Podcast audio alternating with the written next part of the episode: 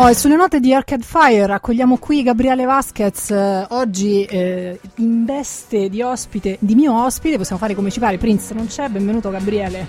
Quando Prince non c'è i topi ballano. I topi ballano e infatti anche la tua sigla è stata prontamente cambiata, così proprio Se per solo lo sapesse. un gesto anarchico così e irriverente. E siamo qui per parlare, come annunciato prima, di eh, serie televisive, in particolare quelle che ci creano dipendenza. Non riusciremo a parlare di tutte perché insomma un'oretta vola. Ma, eh, Soprattutto perché non le abbiamo viste tutte. È la cosa più importante. Ah, no, guarda, questo ci può stare per me, ma non per te. Non hai giustificazioni, vai sempre in giro. Troppe Fai cose. questo di lavoro. Troppe cose. Le serie sono troppe. Vedo, vedo il top del top del top del top, però. Guarda, veramente sono senza parole. Ma prima, visto che veniamo dalla notte degli Oscar, eh, un commento a caldo. Allora, sono andati in una maniera un po' come si prevedeva. Eh. Si Sì. pensava che avrebbe vinto Birdman, però ci sono state alcune sorprese. La cosa che io trovo molto bello è che Whiplash, un film che adesso è in sala, potete andarlo a vedere, anzi sbrigatevi perché in poche sale ed è un film bellissimo, ha preso tre Oscar, di cui uno importante, cioè quello del miglior attore non protagonista, Mhm. J.K. Simmons, che voi direte, ma chi è? Se lo vedete lo riconoscete, sono quegli attori di cui non si sa il nome, però hanno fatto una valanga di film ed è bravissimo. E poi eh, mi è piaciuto molto il fatto che il film, quello che ha vinto più di tutti, cioè Sì. Birdman, quello che diciamo esce trionfatore da questa degli Oscar, era un film di Venezia. Cioè il film è stato visto per la prima volta al Festival di Venezia. È stato presentato là e già capitò qualche anno fa con Gravity, presentato a Venezia e poi all'Oscar. E sono cose molto molto importanti che, che danno veramente un... danno una luce particolare sia al nostro festival sia alla maniera in cui gli americani cominciano a concepire il cinema, cioè con uno sguardo un pochino più europeo, cioè le cose che piacciono a noi cominciano a piacere anche a loro. Eh, Birdman tra l'altro non è neanche di un americano, Iñárritu è messicano, cioè non eh, so, un po' meno americanocentrici del solito che insomma per loro è stranissimo. Non è male. E bene, vabbè, noi diciamo riserviamo questa, mh, questa trattazione degli Oscar in maniera più approfondita a venerdì nello spazio di Faster, come siamo abituati, e oggi eh, invece parliamo di serie TV, soprattutto del perché ci creano questa dipendenza e anche perché eh, o come mai tutte insieme sono esplose e tutte insieme nello stesso modo, cioè ehm, hanno creato questa, ehm, questo impatto così forte. Noi parleremo di 5 chiaramente, poi le- se c'è una cosa che abbiamo imparato a capire delle serie TV è che ognuno ha le sue, cioè ognuno segue le sue, ha le sue personalizzate, quelle che gli piacciono a lui, le sue generi e poi alcune diciamo mettono un po' d'accordo tutti, sono quelle più seguite in assoluto. Chiaramente ne abbiamo scelte 5 non esattamente a caso, nel senso che un po' sono quelle che seguiamo noi perché per ovvie ragioni non ci mettiamo a parlare di cose che non conosciamo un po', nel gruppo sono quelle, insomma, sono quelle più note, eh, nel gruppo di quelle più note abbiamo scelto le più significative, quelle che hanno che dicono qualcosa su questo, su questo movimento, su questa grande eh, novità degli ultimi ormai anche quasi più di dieci anni de- dell'emergere della serialità televisiva. Ma secondo te cioè, è successo qualcosa effettivamente per cui sono esplose? Oppure semplicemente io mi A chiedo se caso. sono io che sto invecchiando e sto diventando No. serie dipendente? Prima erano brutte, ti cioè fai delle brutte. domande. Ce n'erano alcune di belle, ma insomma erano molto poche. Io, io ne ho viste alcune degli anni 50. C'è per esempio una degli anni 50 che si chiama Johnny Staccato con, eh, Nick- eh, con John Cassavetes, che è bellissima. Però insomma erano veramente casi rari. Se no erano serie diverse. Erano Supercar, i Chips, le team. Erano serie quelle che gli americani chiamano procedural, cioè quelle Mm. che il cui episodio chiude. Si chiude Sì. la storia e poi si passa a un altro. Un po' come, come i fumetti seriali, che si chiude una storia, come Topolino, si chiude una storia e poi si passa. E nella storia dopo ritroverete le cose tutte uguali. Invece, eh, un po' c'è stata una piccola rivoluzione negli anni Ottanta, è arrivato to- David Lynch con Twin Peaks Ah, beh, certo, quello Esatto. sì. e ha sperimentato in maniera più seria di come era stato fatto in precedenza il racconto seriale, cioè interrompiamo l'episodio, interrompiamo il racconto e lo proseguiamo in quello dopo, e cerchiamo di creare un'ansia, facciamo un racconto che ha molte più domande che risposte, cioè ha Mhm. molti più misteri di cose che si dicono. Il cinema, specie quello americano, dice tutto, spiega tutto, se tu pensi non so, a un film di James Bond, che è l'esempio tipico, ha tutte le risposte che ti servono, quando tu esci dalla sala sai tutto quello che devi sapere, non hai domande. Invece queste serie sono il contrario, cioè non devi sapere niente. Eh, ti, ti do una risposta e ti creo altre due domande per ogni risposta che ti do. E Twin Peaks faceva questo e fu un successo pazzesco. Però quello non è esattamente di- direi la prima serie che ha cominciato quest'ondata. A mio modo di vedere, quello che è successo. Cercherò di, di dirlo in due parole, ma non è semplice. È un movimento molto grande.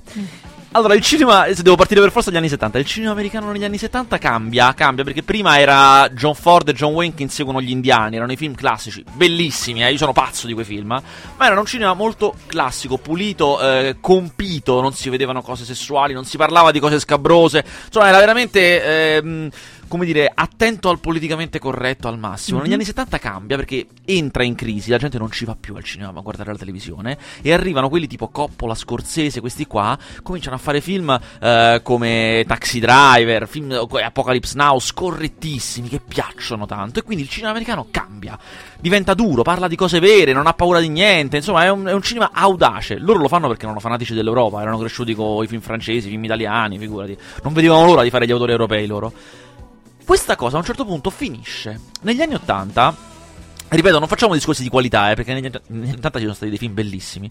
Però cambia di nuovo il cinema americano, perché arriva Spielberg, arriva Lucas con Guerre Stellari, con i Predatori dell'Arca, Spielberg con i Predatori dell'Arca Perduta, Lo Squalo. Diventano grandi film di grande incasso. Gli americani non, non gli pare vero che si può incassare così tanto con un film.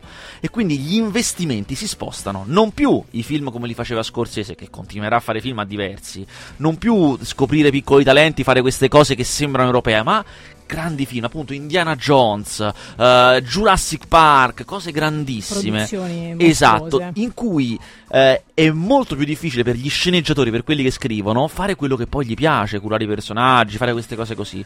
Lentamente, cioè nel corso di dieci anni, questo passaggio spinge gli sceneggiatori a essere insoddisfatti, perché poi continuano a lavorare, ma sono insoddisfatti emerge un canale televisivo che si chiama HBO, che è la TV via cavo, che mm-hmm. per gli mhm. americani è una novità, è un canale privato, si paga, solamente chi paga può vederlo e per convincere le persone a pagare, come facciamo? Gli dobbiamo dare delle cose bellissime, fichissime. Cosa è la cosa che si fa in tv? Sono le serie televisive. Cerchiamo di farle stupende. Questo Twin Peaks va bene. Facciamone una cosa tipo, tipo Twin Peaks anche noi. Prendiamoci i più bravi e cominciano a sperimentare. A un certo punto nella seconda metà degli anni 90, loro e anche altri canali, però loro sono veramente la punta più avanzata, tirano fuori due, tre serie che cambiano l'opinione pubblica. Sono principalmente, arrivarono anche da noi, Medici in prima linea, IR, che fu certo. una grandissima rivoluzione, anche se era, era, veramente intermedio perché aveva sì delle storie che andavano avanti, no? Però non, non, è che ogni puntata finiva che tu eh, dovevi vedere quella dopo per sapere come andava a finire, non era esattamente così, era un po' a metà. Un Beh, po'... ogni episodio poi aveva un finale a sé. Esatto, modo, no? però poi le storie dei medici andavano avanti, certo. in realtà si evolvevano, quindi era... Esatto, conduttore. era a metà. Mentre invece I Soprano, che è quella che veramente cambia tutto, è una serie incredibile. Purtroppo non ne parleremo oggi, però è una serie incredibile. I Soprano, quella veramente cambia tutto. Perché quello che accade è che è una serie che non ha una trama. Se tu mi chiedi, vabbè, ma di cosa parla questa serie? Io non te lo so dire. Perché è la vita di un essere umano, è la vita di questo boss mafioso. La, diciamo, la cosa che ti acchiappa è che c'è questo boss mafioso italo-americano che ha gli attacchi di panico. Che è assurdo, no? Il boss con gli attacchi di panico. Paradossale. Esatto, proprio, se sì. ne vergogna, deve andare dallo psichiatra e basta in realtà ogni puntata c'è la sua vita ed è fenomenale. E questo ci porta alla prima serie di cui parliamo, perché in quella in, nei Soprano, serie storica di David Chase, lui lo showrunner, quello che si era inventata, quello che ha in mano la serie, si fa le ossa Matthew Weiner, che è eh, il creatore de- della serie che a mio parere insomma è veramente la più importante, influente, la più rivoluzionaria di questa seconda grande era del, metà, da metà degli anni 2000, che è quello di cui parleremo noi, noi parliamo di serie dal 2007 a oggi, che è eh, Mad Men. Matthew Weiner si fa le ossa su Soprano e crea Mad Men, che è una serie pazzesca con cui iniziamo questa trattazione.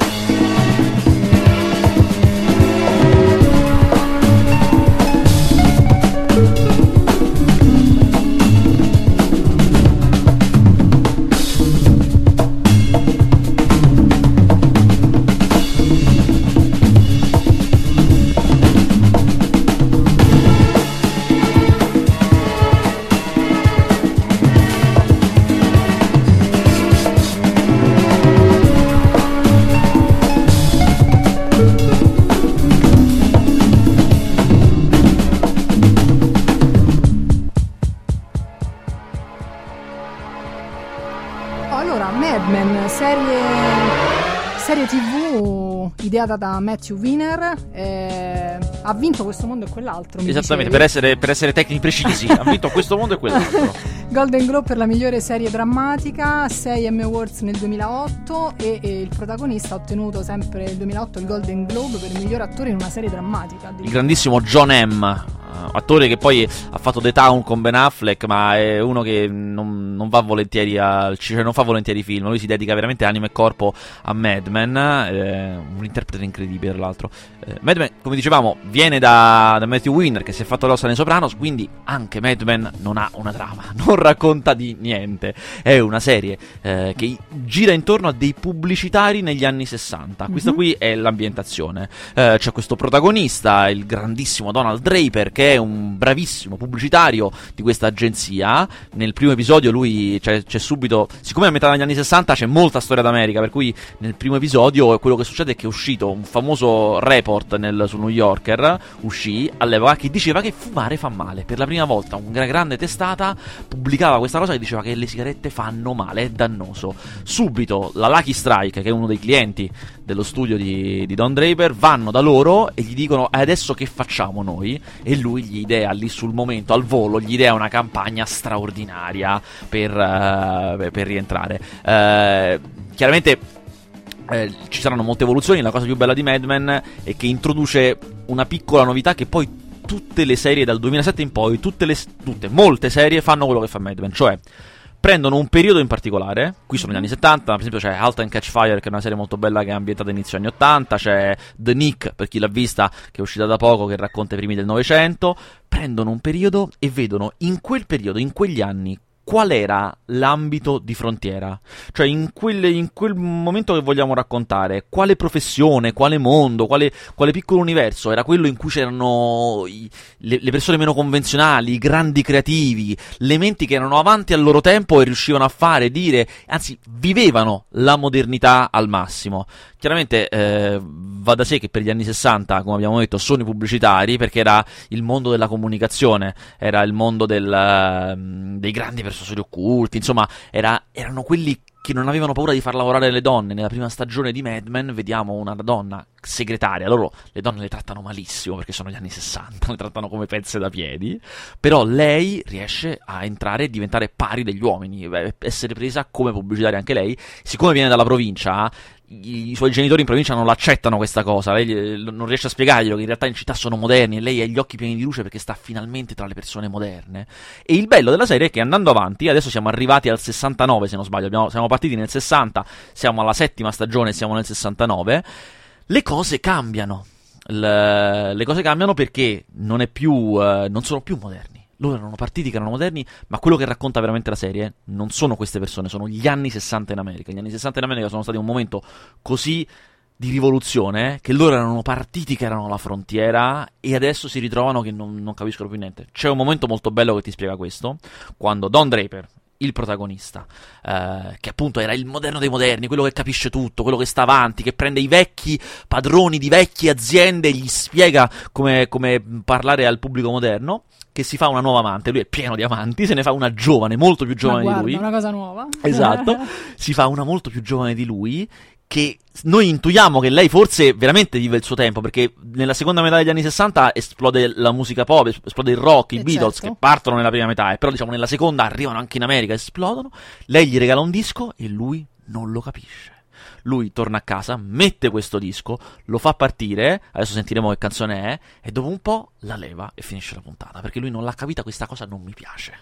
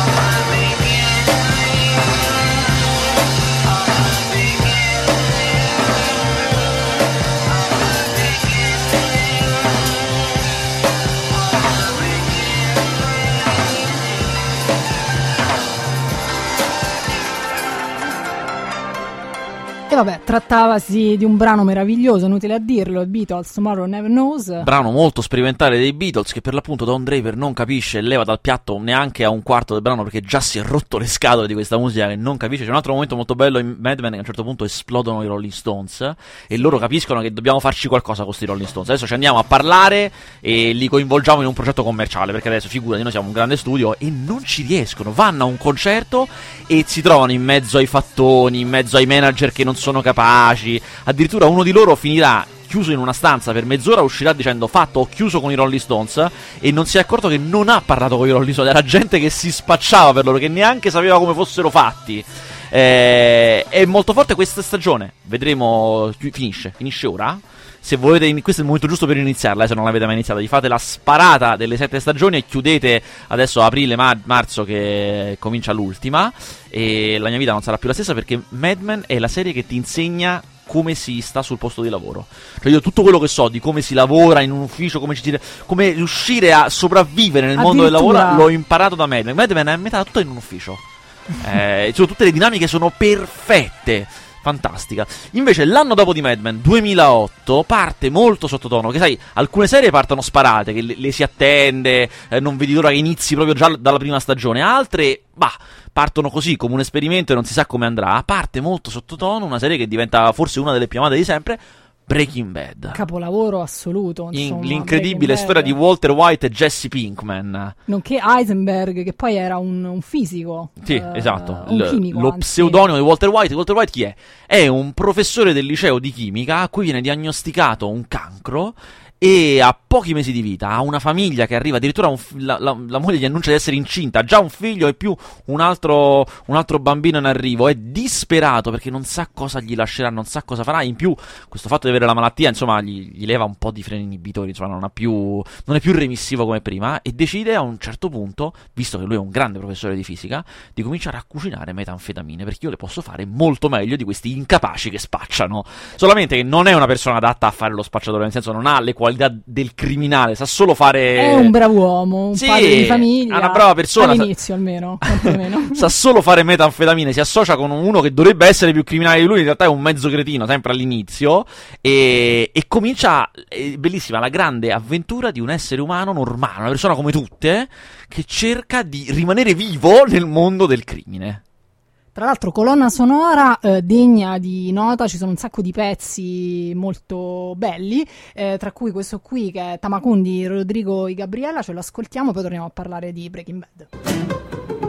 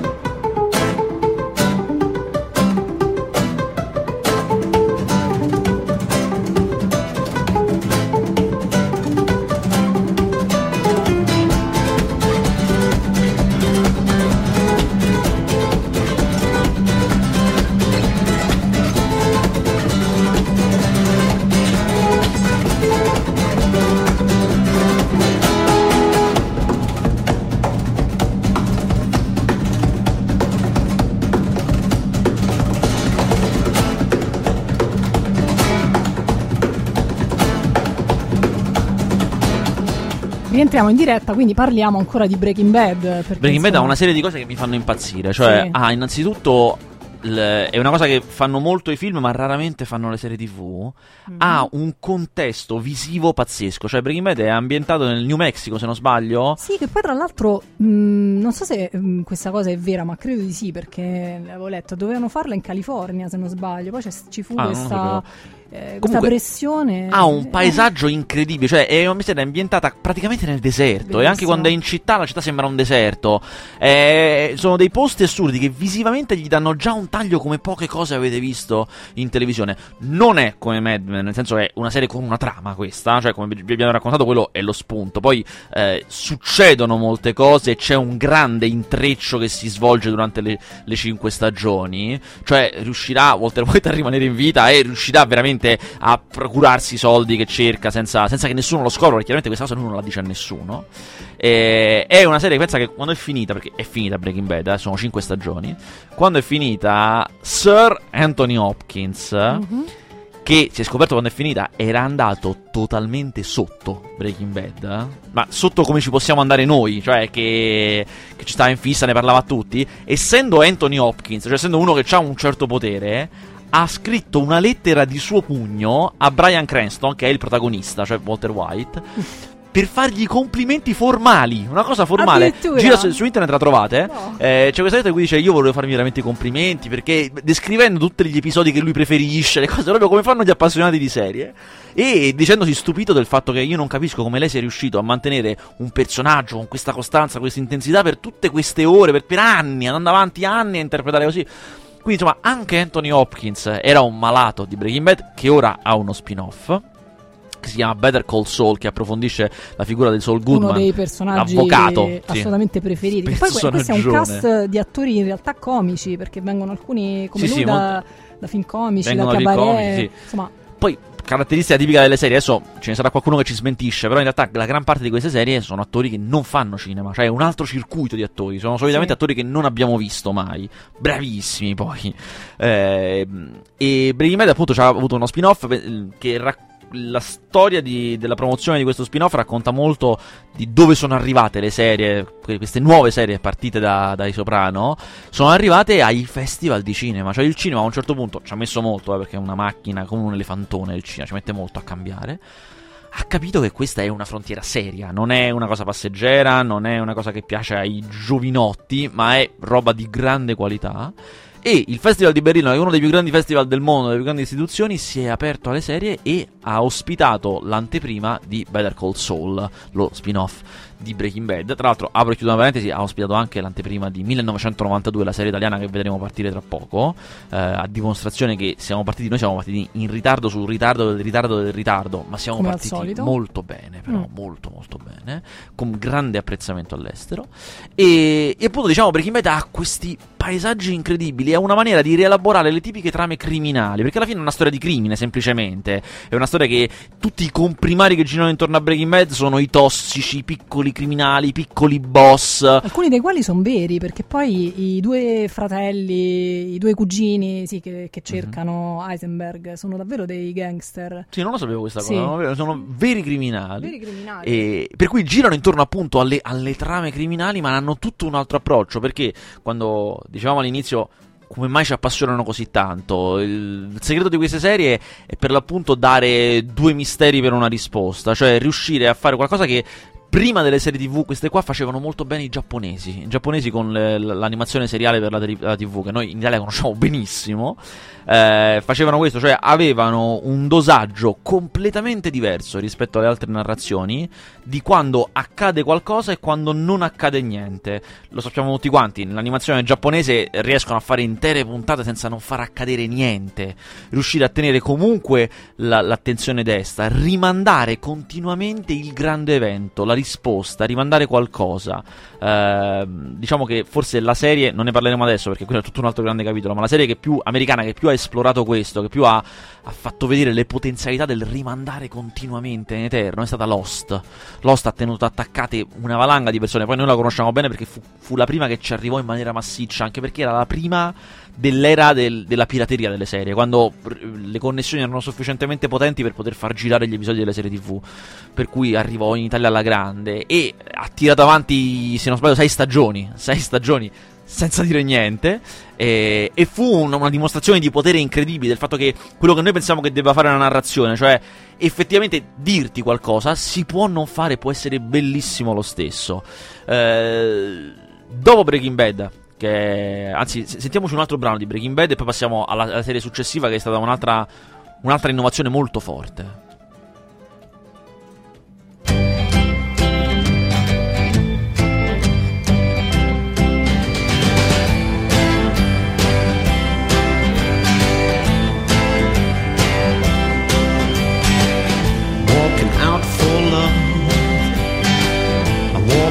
really down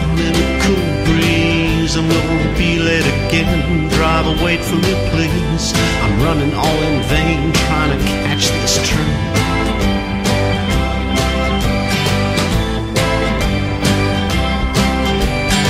Time don't fool me no more.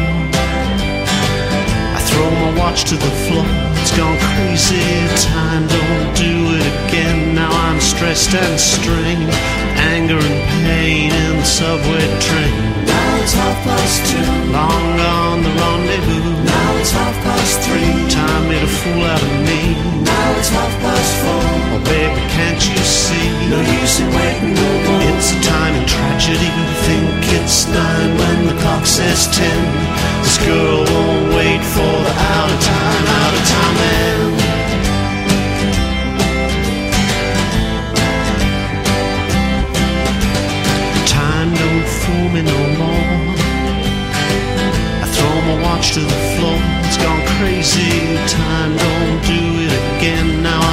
And strained. Anger and pain in the subway train. Now it's half past two. Long gone the rendezvous. Now it's half past three. Time made a fool out of me. Now it's half past four. Oh baby, can't you see? No use in waiting no more. It's a time of tragedy. Think it's nine when the clock says ten.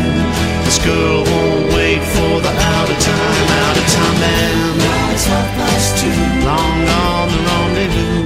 Now it's half past three. Time made a fool out of me. Now it's half past four. Oh baby, can't you see? No use in waiting no more. It's a time of tragedy. Now it's half past two.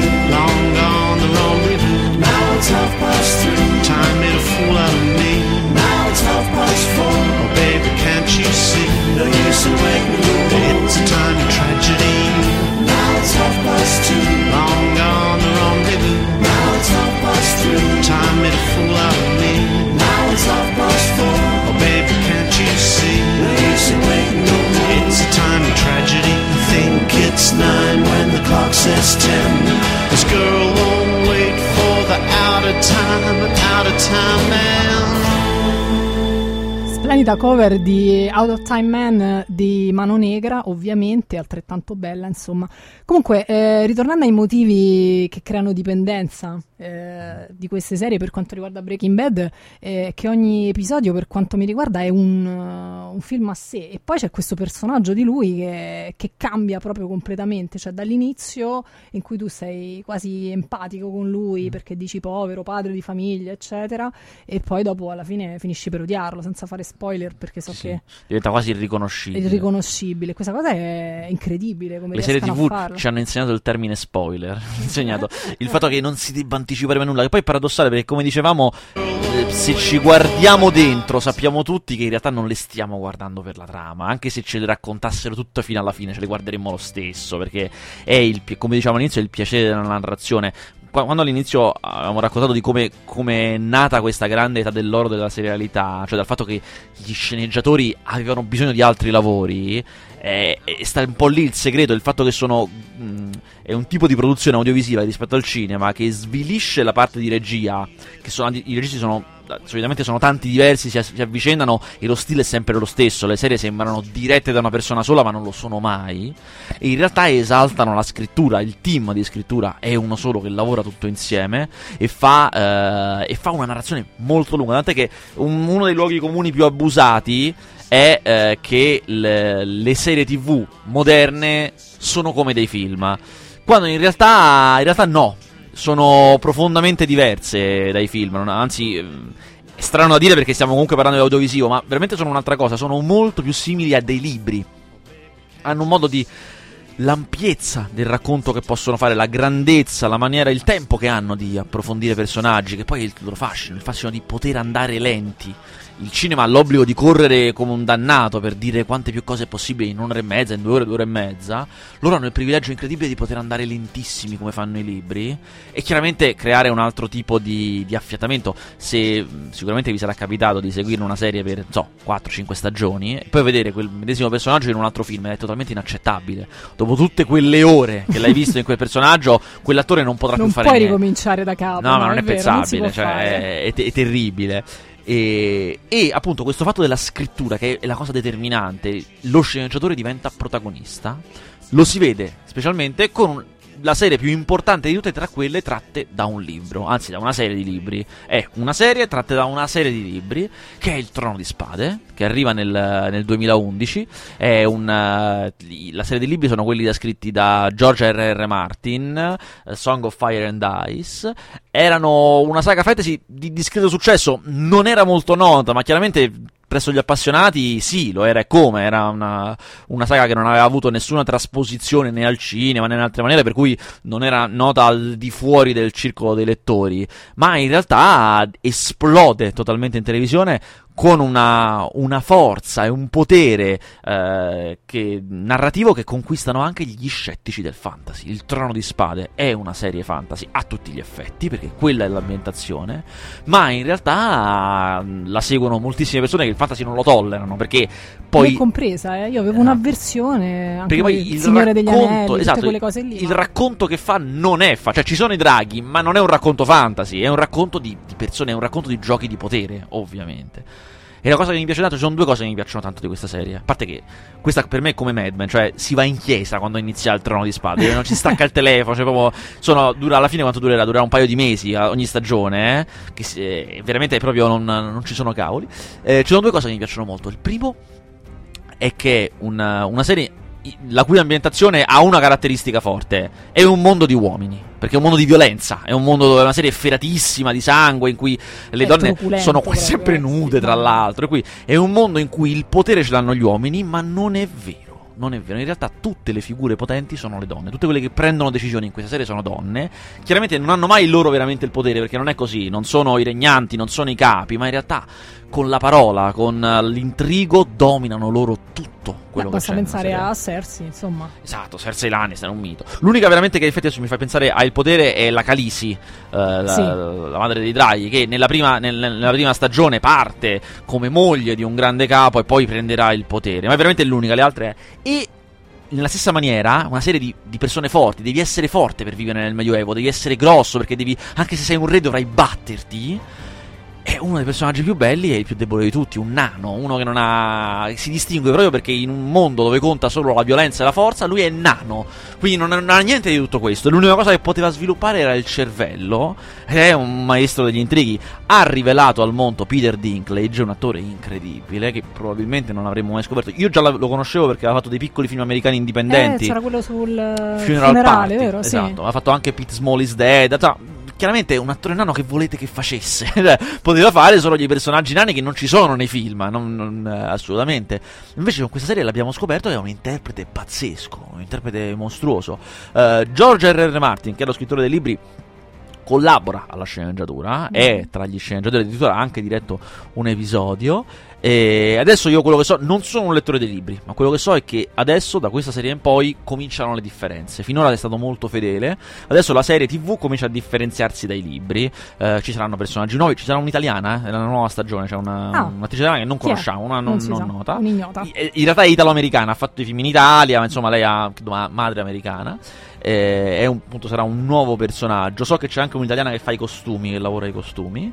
È una serie ricchissima, con, cioè si spende molto per questa serie, girata in Islanda, girata in posti incredibili. Sì, c'era uno vedete... speciale addirittura su tutte le location utilizzate pazzesche. che sono Stanno in, ex, in, un paese della ex Jugoslavia, in Croazia credo, per Approdo del Re, dove stanno i Lannister, la grande Dubrovnik, famiglia. mi sembra. Esatto. c'era. Poi c'è appunto c'è l'Islanda, che è la Islanda, barriera, oltre alla Il barriera. Vallo di Adriano. Esatto, esatto. e insomma, come dicevo, è, è una serie che riesce a ribaltare il proprio genere.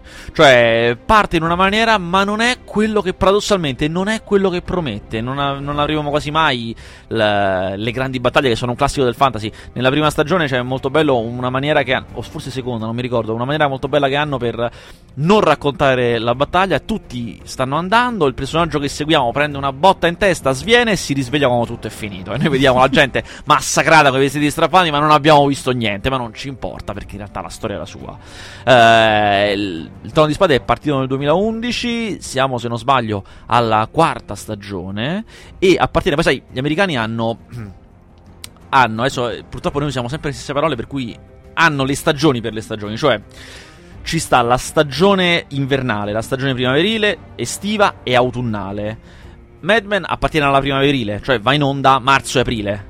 Ci sono quelle, adesso stanno andando in onda quelle del- dell'invernale, ci sono alcune che vanno in onda l'estate e alcune che vanno in onda l'autunno. Mhm. Se non sbaglio Fargo appartiene all'autunno, insomma... eh, e per cui poi ce ne sono alcune che vanno insieme. Mad Men va insieme a. Trono di Spade va insieme a Mad Men. Stanno più o meno nello stesso giorno. Per cui, insomma, hanno anche una. Hanno un loro modo. Gli americani hanno creato un business, ovviamente, intorno a questa cosa, come era, come era logico dagli americani. Che si- che- e l'hanno diviso come lo sport, nelle stagioni. Loro Mm. hanno, non so, l'estate hanno il baseball e l'inverno hanno il basket. Non- non si sovrappongono mai. E alla stessa maniera fanno con le serie, cercano di distribuirle per massimizzare, così non, non ci sovrapponiamo e tutti quanti potete seguire tutto e darci più, quanti più soldi è possibile. E diventare sempre più dipendenti come me che sono arrivata a livelli Eh, di esatto. follia, cioè stare in vacanza in Asia e chiusi nella stanza a vedere le serie. Ecco, ecco come ci si può ridurre. Schifosamente, sì, perché poi tra l'altro mh, da noi ancora il- ad oggi il problema più grosso del- della pirateria sono le serie, non sono più i film, perché i film se volete, se lo volete, potete vederli legalmente, a meno che non li vogliate vedere contemporaneamente alla loro uscita, bene o male in tempi ragionevoli, a prezzi estremamente ragionevoli, anche in Italia si trovano servizi di noleggio e di vendita. Mentre invece per le serie più difficili, ce l'ha chi ha Sky, può vedere qualcosa, ma non c'è tutto, non ci sono le stagioni complete, non è ancora, diciamo, per le serie non c'è ancora un servizio legale fatto bene, te le faccio vedere, il che vuol dire che la maggioranza delle persone le vede scaricate. Questo- A meno che non si abbia mai Sky, che è un dispositivo che te le fa registrare Sì. da Sky e quindi perché non- noi non siamo più abituati, ma grazie al cielo io direi, non siamo più abituati a come si faceva una volta, la logica dell'appuntamento. Cioè io il martedì sera devo stare a casa perché devo vedere la serie, in realtà ce le, ce le vediamo quando ci pare, ma Sì. giustamente, eh, giustamente. Sì. Ci ha abituato la pirateria, ci ha abituato a questo e la, la legalità si deve adeguare alla pirateria, per cui eh, c'è qualche servizio on demand, ma non è ancora completo, per cui quello che accade appunto è che continuiamo a...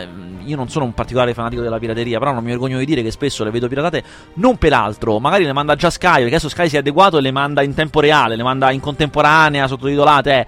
Però magari quel giorno non sto a casa, eh, quindi me la vedo il giorno dopo. No, ma poi io non eh. so se vale per te questo principio, però le serie devono essere viste, questo fa parte ecco, della mia follia di quest'anno, in determinate condizioni, eh, come un po' andare dallo psicologo, ci deve essere un setting ben preciso, e così è per le serie. No, io le vedo in qualsiasi non condizione. ess- ah, tu le vedi così? No, ma c'è anche chi le Vabbè, tu vede. sei un tecnico, Una- un tecnico. Un tecnico. C'è anche chi le vede a blocchi, non vede l'ep- mai l'episodio singolo. Conosco molte persone che non vedono un episodio, ma vedono solo 3-4 episodi insieme. Oppure addirittura stagioni insieme. Ho persone che hanno smesso di vedere delle serie perché le- aspettano che finisca per vedere tutto insieme perché non ce la fanno a interrompere. Mentre invece pensa, quando ancora era in onda Lost, Mhm. vennero in Italia i creatori di Lost, che sono eh, Lindelof e Carton Hughes. E, Che però Lost che- non mi ha mai, hai mai invece- preso? No. Mitica. Comunque, eh, li intervistai Mhm. e gli chiesi, secondo voi, eh, che l'avete fatta questa serie? Mm. Delle tante maniere in cui le persone guardano questa serie, cioè eh, a blocchi di episodi, una, uno a settimana o tutta insieme con i DVD, eh, qual è la maniera migliore? Cioè, per godersi veramente la serie, io mi devo guardare la stagione intera oppure mi devo guardare una puntata a settimana come va in onda?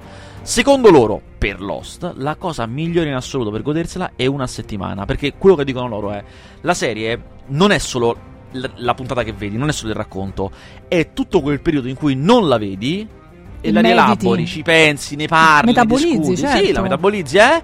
E ti arriva l'altra. Questo fatto è una narrazione con delle pause. Ancora una volta l'esatto contrario del cinema, per dire sempre quanto, quanto in realtà sia ingannevole il paragone col cinema. È veramente un'altra cosa, sono completamente differenti.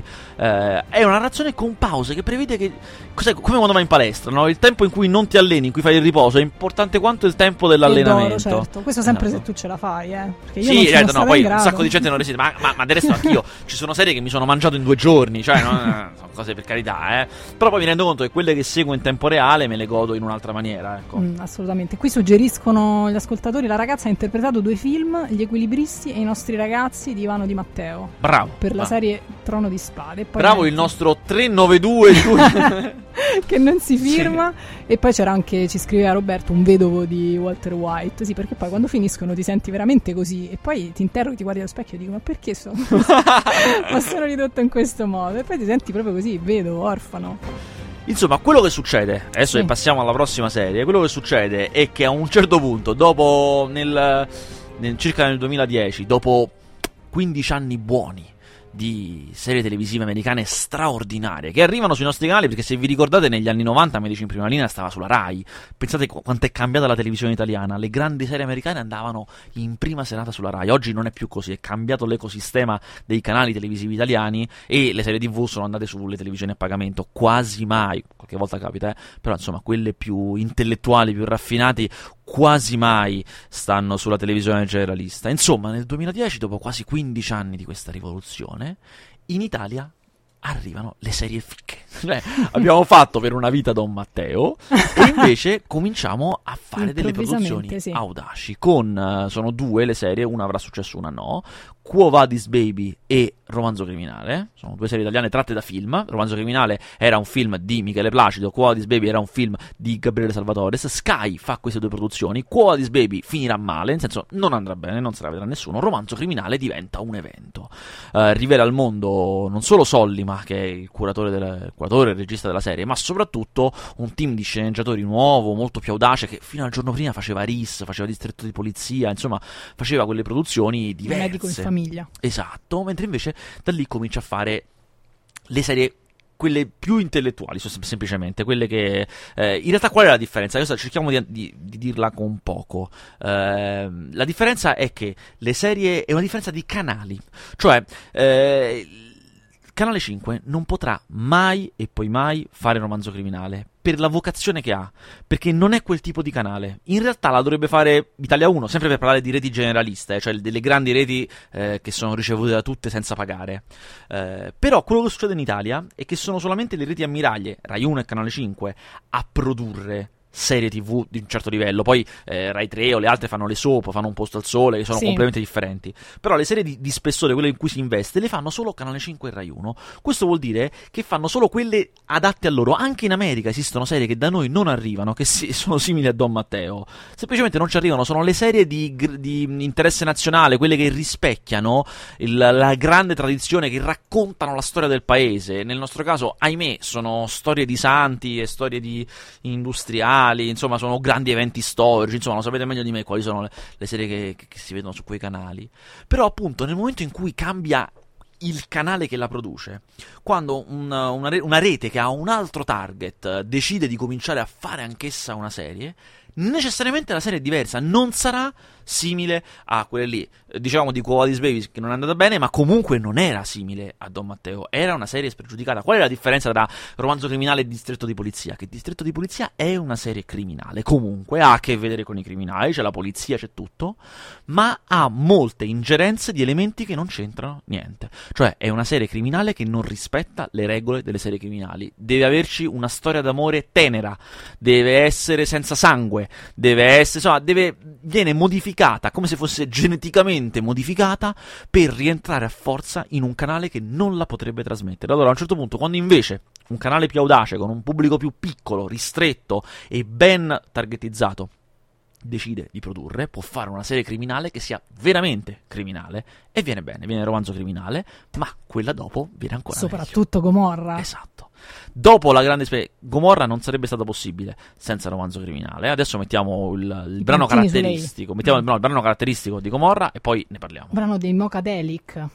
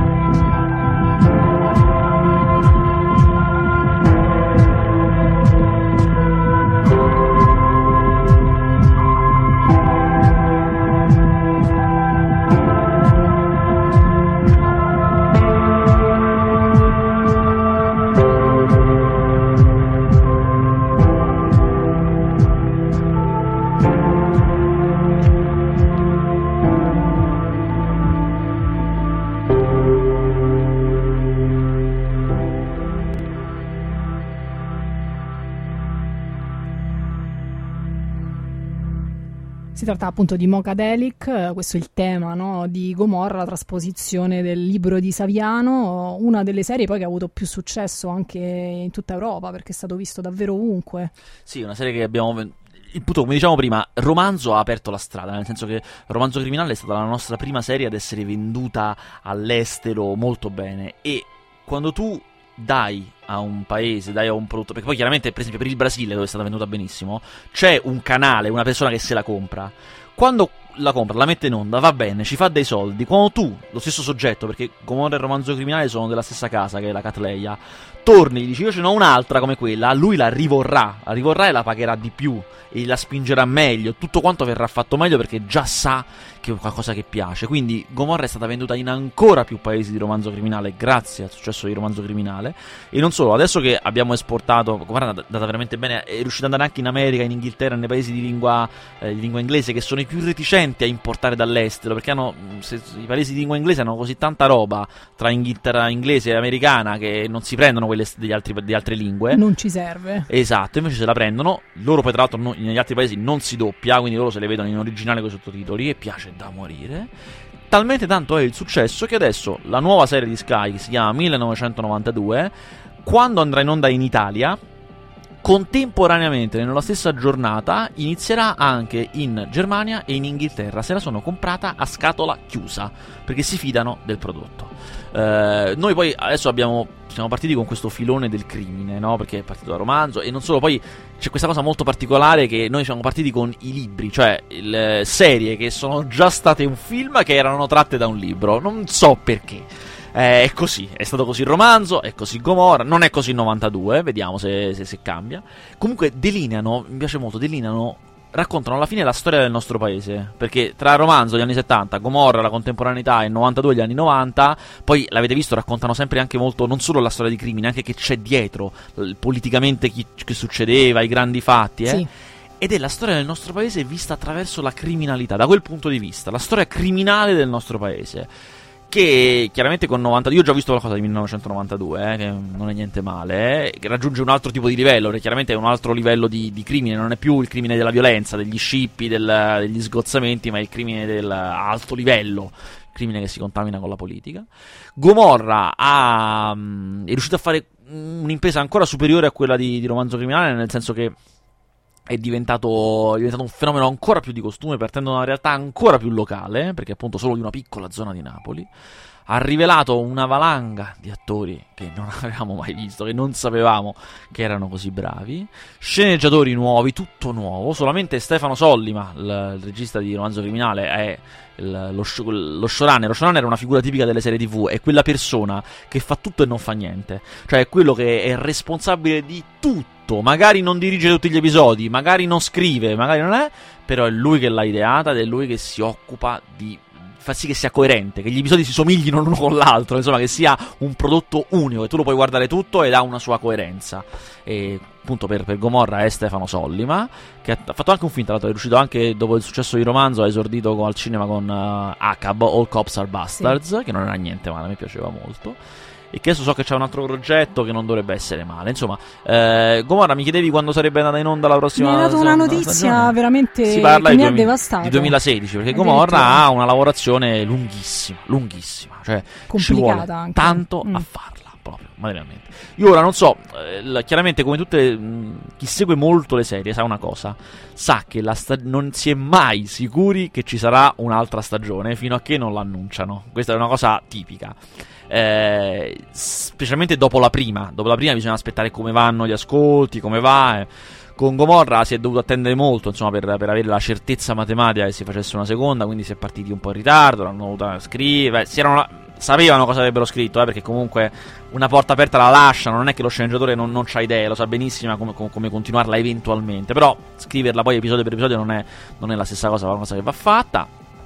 E poi bisogna girarla. Gomorra è un inferno da girare. È lunga, lunga, lunga da girare perché la scelta giusta di girarla per gran parte in luoghi, nei luoghi corretti fa sì che ti trovi in posti che è più, più pratico girare in Islanda che girare là. Cioè, sono più veloci quelli del trono di spade che devono volare tra l'Islanda e Dubrovnik che, che quelli a lavorare là. Però è quello che la rende così credibile. Paga, esatto. Nel senso che poi sia quello che la scelta del dialetto fanno sì che non, ci sia veramente una rappresentazione sì, sì. bellissima di Napoli. Io poi boh, da parte europea trovo che ci siano molti mm. cliché quando si racconta di questa città, no? Mm-hmm. E, sì, spesso si scade nel eh, nell'ovvio. E forse solo Garrone è riuscito a fare qualcosa di, di bello su Napoli uh-huh. recentemente, eh, parlo, sì, ovviamente sì. non parliamo dei grandi del, del, passato, mentre invece Gomorra, ecco... Eh, è una serie incredibile. Che piace molto anche appunto ai napoletani stessi, che è solamente difficile, che, come, come, era il romanzo per, per, per, per, chi è di Roma, insomma, eh, c'entrano prima di tutto il, il, pubblico più vicino, quello che si riconosce di più, che riconosce più l'autenticità di quello che stai raccontando e poi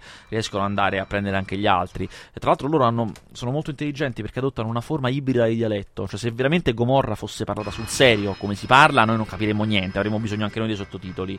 In realtà è una forma mista, un po' di di, vero dialetto e un po' in realtà ripulito per, perché possiamo capirlo anche noi senza sottotitoli. Per quanto poi in molte parti d'Italia hanno bisogno, noi probabilmente perché siamo più vicini, insomma, non facciamo eccessiva fatica, ma insomma, io so che in molte parti d'Italia fanno un pochino più fatica e, e hanno bisogno della sottotitolatura.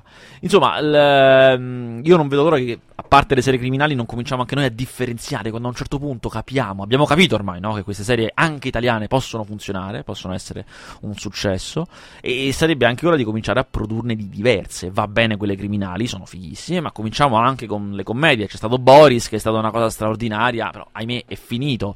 Insomma, non, non sarebbe male se riuscissimo a, a creare un, una piccola industria della serialità, visto che quella del cinema langue, una piccola industria della serialità con tante produzioni differenti l'una dall'altra. Il problema, e qui chiudiamo il discorso sulle italiane, e mi riallaccio a come avevo iniziato, il problema sono di nuovo le reti. Cioè, per avere una serie, per poter fare una serie, devi avere una rete televisiva che te la manda in onda. Sky, che fa un lavoro meritorio, non può accollarsi tutte le serie, cioè non possono finanziarle, mettere in onda tutte loro, perché hanno dei budget, hanno degli spazi, non, non funziona così, non, anche volendolo non possono diventare i monopolisti, perché non hanno tutti quei soldi da investire perché poi comunque, come potete immaginare, queste stanno andando bene, ma c'è sempre il rischio imprenditoriale, possono anche andare male, non è che devono per forza andare bene. Per cui il nostro problema al momento è che le idee ci sarebbero pure, ma manca. Per esempio, il caso tipico è gli sceneggiatori di Boris, bravissimi, sì. i tre, non riescono a trovare chi gli produca qualcos'altro. Hanno fatto dei film perché magari è un pochino più semplice, ma non riescono a trovare un canale perché Sky al momento è chiuso, nel senso che stanno addosso a Gomorra, stanno addosso a queste cose qua, non hanno soldi, tempo e risorse per produrre altro, quindi non si può fare i canali generalisti, la roba sofisticata come vogliono fare loro, seria, non la prendono. I canali generalisti che sono meno generalisti, cioè appunto Italia 1 che ha un target, o Rai 2 che ha un target, o ancora la 7, non hanno intenzione di spendere in quella direzione, non hanno i fondi. La 7 non ha i fondi. Eh, Italia 1 e Rai 3 non hanno, o Rai 2 non hanno intenzione di abbattere quella strada, quindi di, di finanziarle, di farle sono al palo. Le altre satellitari sono piccole, non hanno, non hanno fondi, real time, queste qua, effetti. Forse Fox potrebbe produrre qualcosa, ma non, ma non è detto. Quindi questo è il motivo per cui poi, loro poi hanno ripiegato sul film. Sul film esatto. E, Anche se avrebbero delle idee, loro sono pronti a fare altre cose, a fare altre serie, ma paradossalmente non c'è nessuno che, che li finanzi o che, che, li mandi in onda su nessuno di un certo livello. Poi è chiaro che loro non, si, non, non, ci stanno a fare cosette fatte male su reti piccole, perché se uno vuole fare poi le fa le cose, eh, per carità, però loro giustamente vogliono certi standard di qualità, eh, questo è anche logico. Chiudiamo il, Lasciamo l'Italia. L'Italia con Ahimè. l'ultima serie di cui ci occupiamo oggi, che è ancora diversa dalle altre, ha un'altra, come dire, ci introduce ad un'altra tipologia di serialità. Non diciamo neanche cosa e partiamo direttamente con la sigla.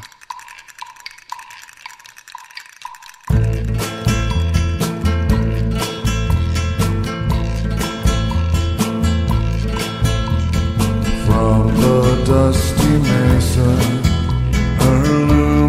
shadow grows hidden in the branches of the poison creosote. She twines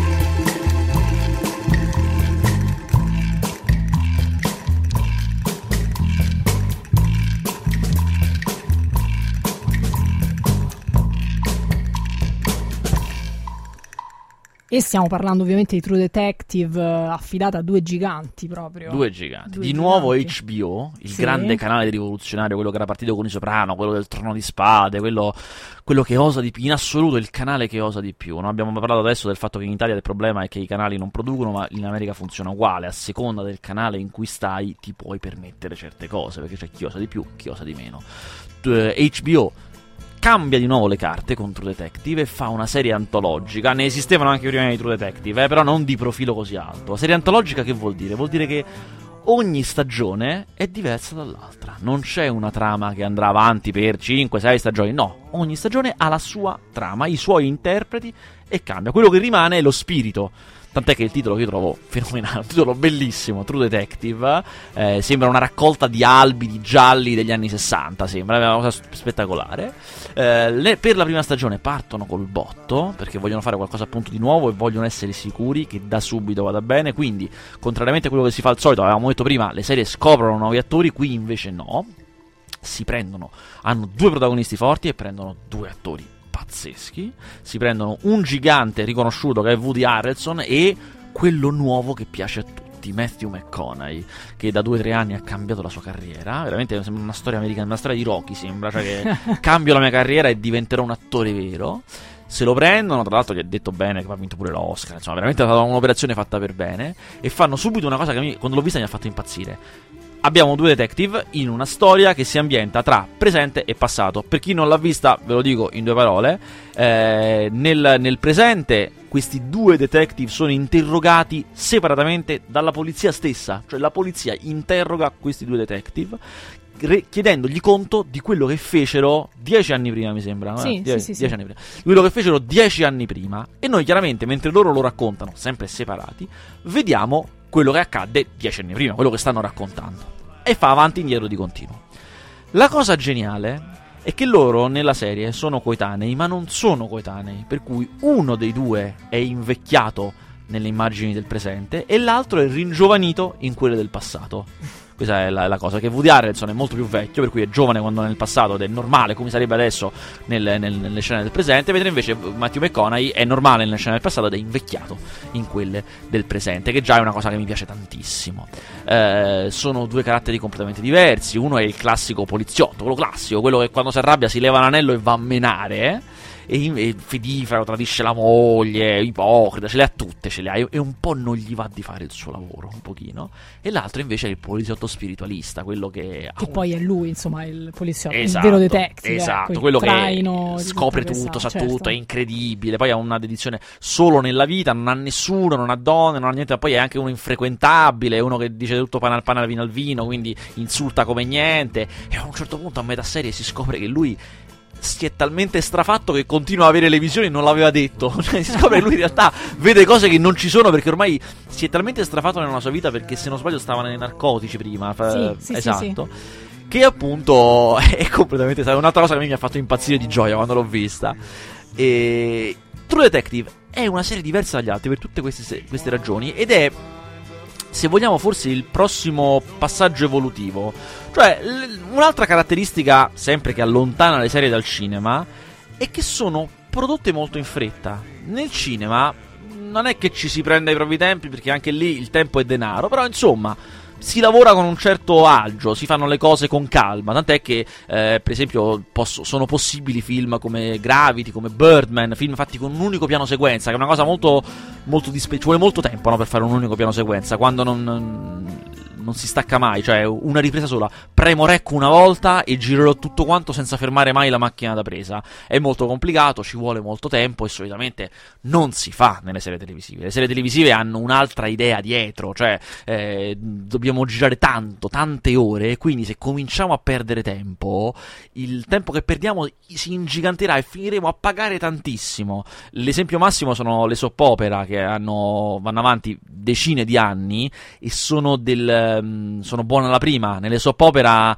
non, non si rifanno le cose, cioè fai, gli attori vengono scelti perché sono bravi e non sbagliano mai. Ridge di Beautiful eh, è una bestia. Oh mamma mia, che Sì, cosa hai tirato fuori? È uno, che, è uno che non sbaglia mai perché Sì. tu lì sei un impiegato. Io Sempre arrivo uguale a se stesso. ogni sì. giorno prendo la mia macchina. eh, l'attore si chiama Ron Moss. Ron Moss ogni giorno prende la sua macchina, va lì, timbra il suo cartellino, dice le battute senza sbagliare niente e gira in una giornata di lavoro un quantitativo di ore impensabile per il cinema.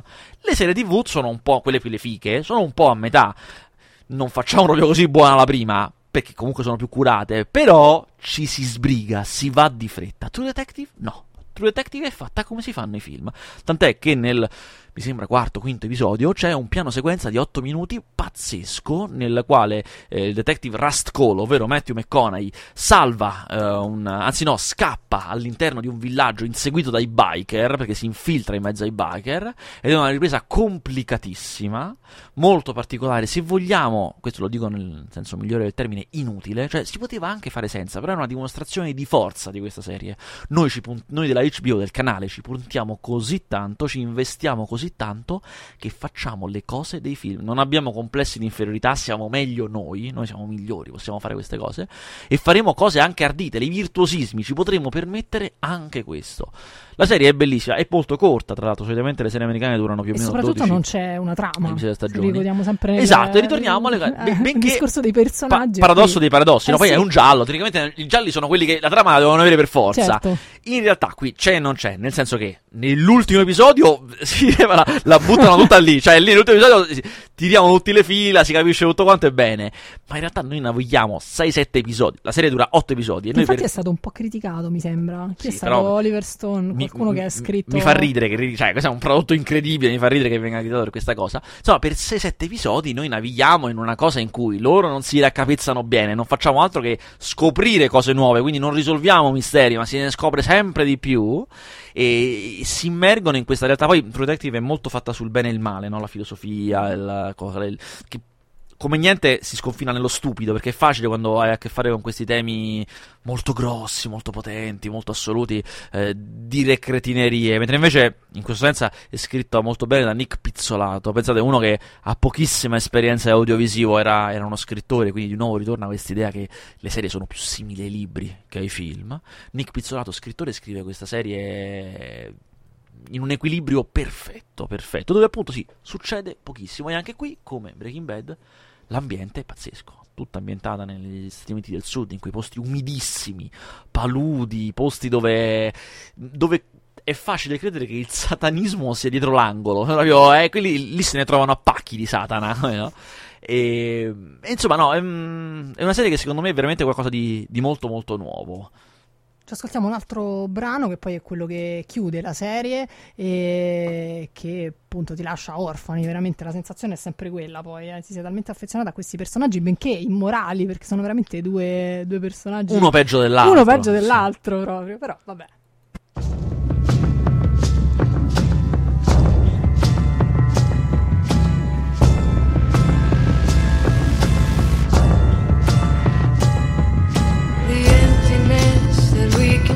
The hidden face of day, in a calm of dawn, they make a sound like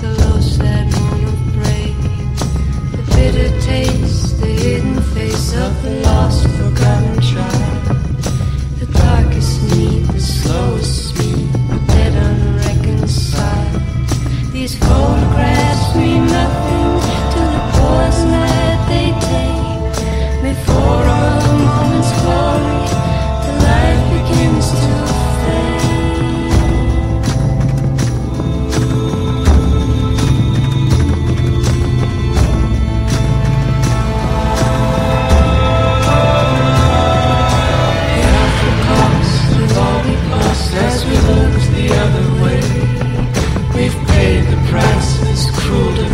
till we've nothing left to pay.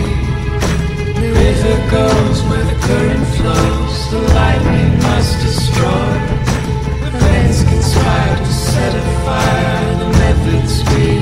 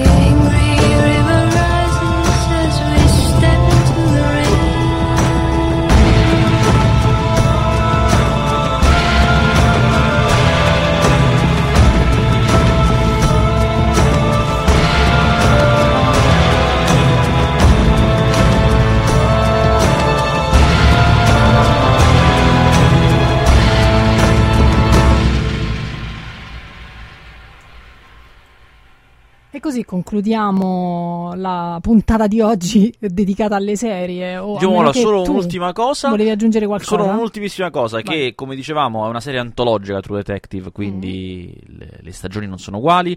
La prossima stagione che inizia, anche questa è primaverile, quindi inizierà nel- insieme al trono alla nuova del trono di spade, avrà tutta un'altra storia, sarà ambientata nella California, quindi non più stati del sud, zona, sempre comunque zone provinciali, eh, non sarà nelle grandi città della California, saranno zone provinciali. Gli attori sono di nuovo grossi, ci saranno sempre due detective. Il primo è Colin Farrell, il secondo è Taylor Kitsch e nel- il- ci sarà anche Vince Vaughn, il grande Vince Vaughn tra gli interpreti. La trama ancora non si sa, ma il regista è uno bravissimo. Il regista è uno dei primi episodi, eh, è uno bravissimo, si chiama Justin Lin, veramente abile, abile. Lo scrittore ovviamente è sempre Nick Pizzolato. Beh, insomma, allora da, da segnare, da vedere assolutamente. Ma una curiosità, anche qui ci sono stati dei, eh, dei rifiuti, come nel caso di Breaking Bad, perché nel caso di mm, Heisenberg so che il ruolo era Mhm. stato proposto ad altri attori che poi hanno Ah, rifiutato. no, io questo non lo so, sono, sono- sono veramente una, una sega su queste cose. Sei su fuori, questi, questi gossip Ma del, del dietro le quinte. Sono, Eh, ma no, io voglio per sapere niente. anche questi. Non so. Quindi Non no, pensavano a loro, l'hanno proposto a loro, vabbè anche, anche perché Non Neil so, McConaughey non, non lo so. Io credo di sì, eh, però insomma non, devo, ammetto che non lo so. È un gossip. Va bene, grazie Gabriele per essere stato qui con noi. Con te ci rivediamo con Prince uh, questo venerdì o sarai fuori? Questo venerdì, confermo. Ciao, grazie. Ciao.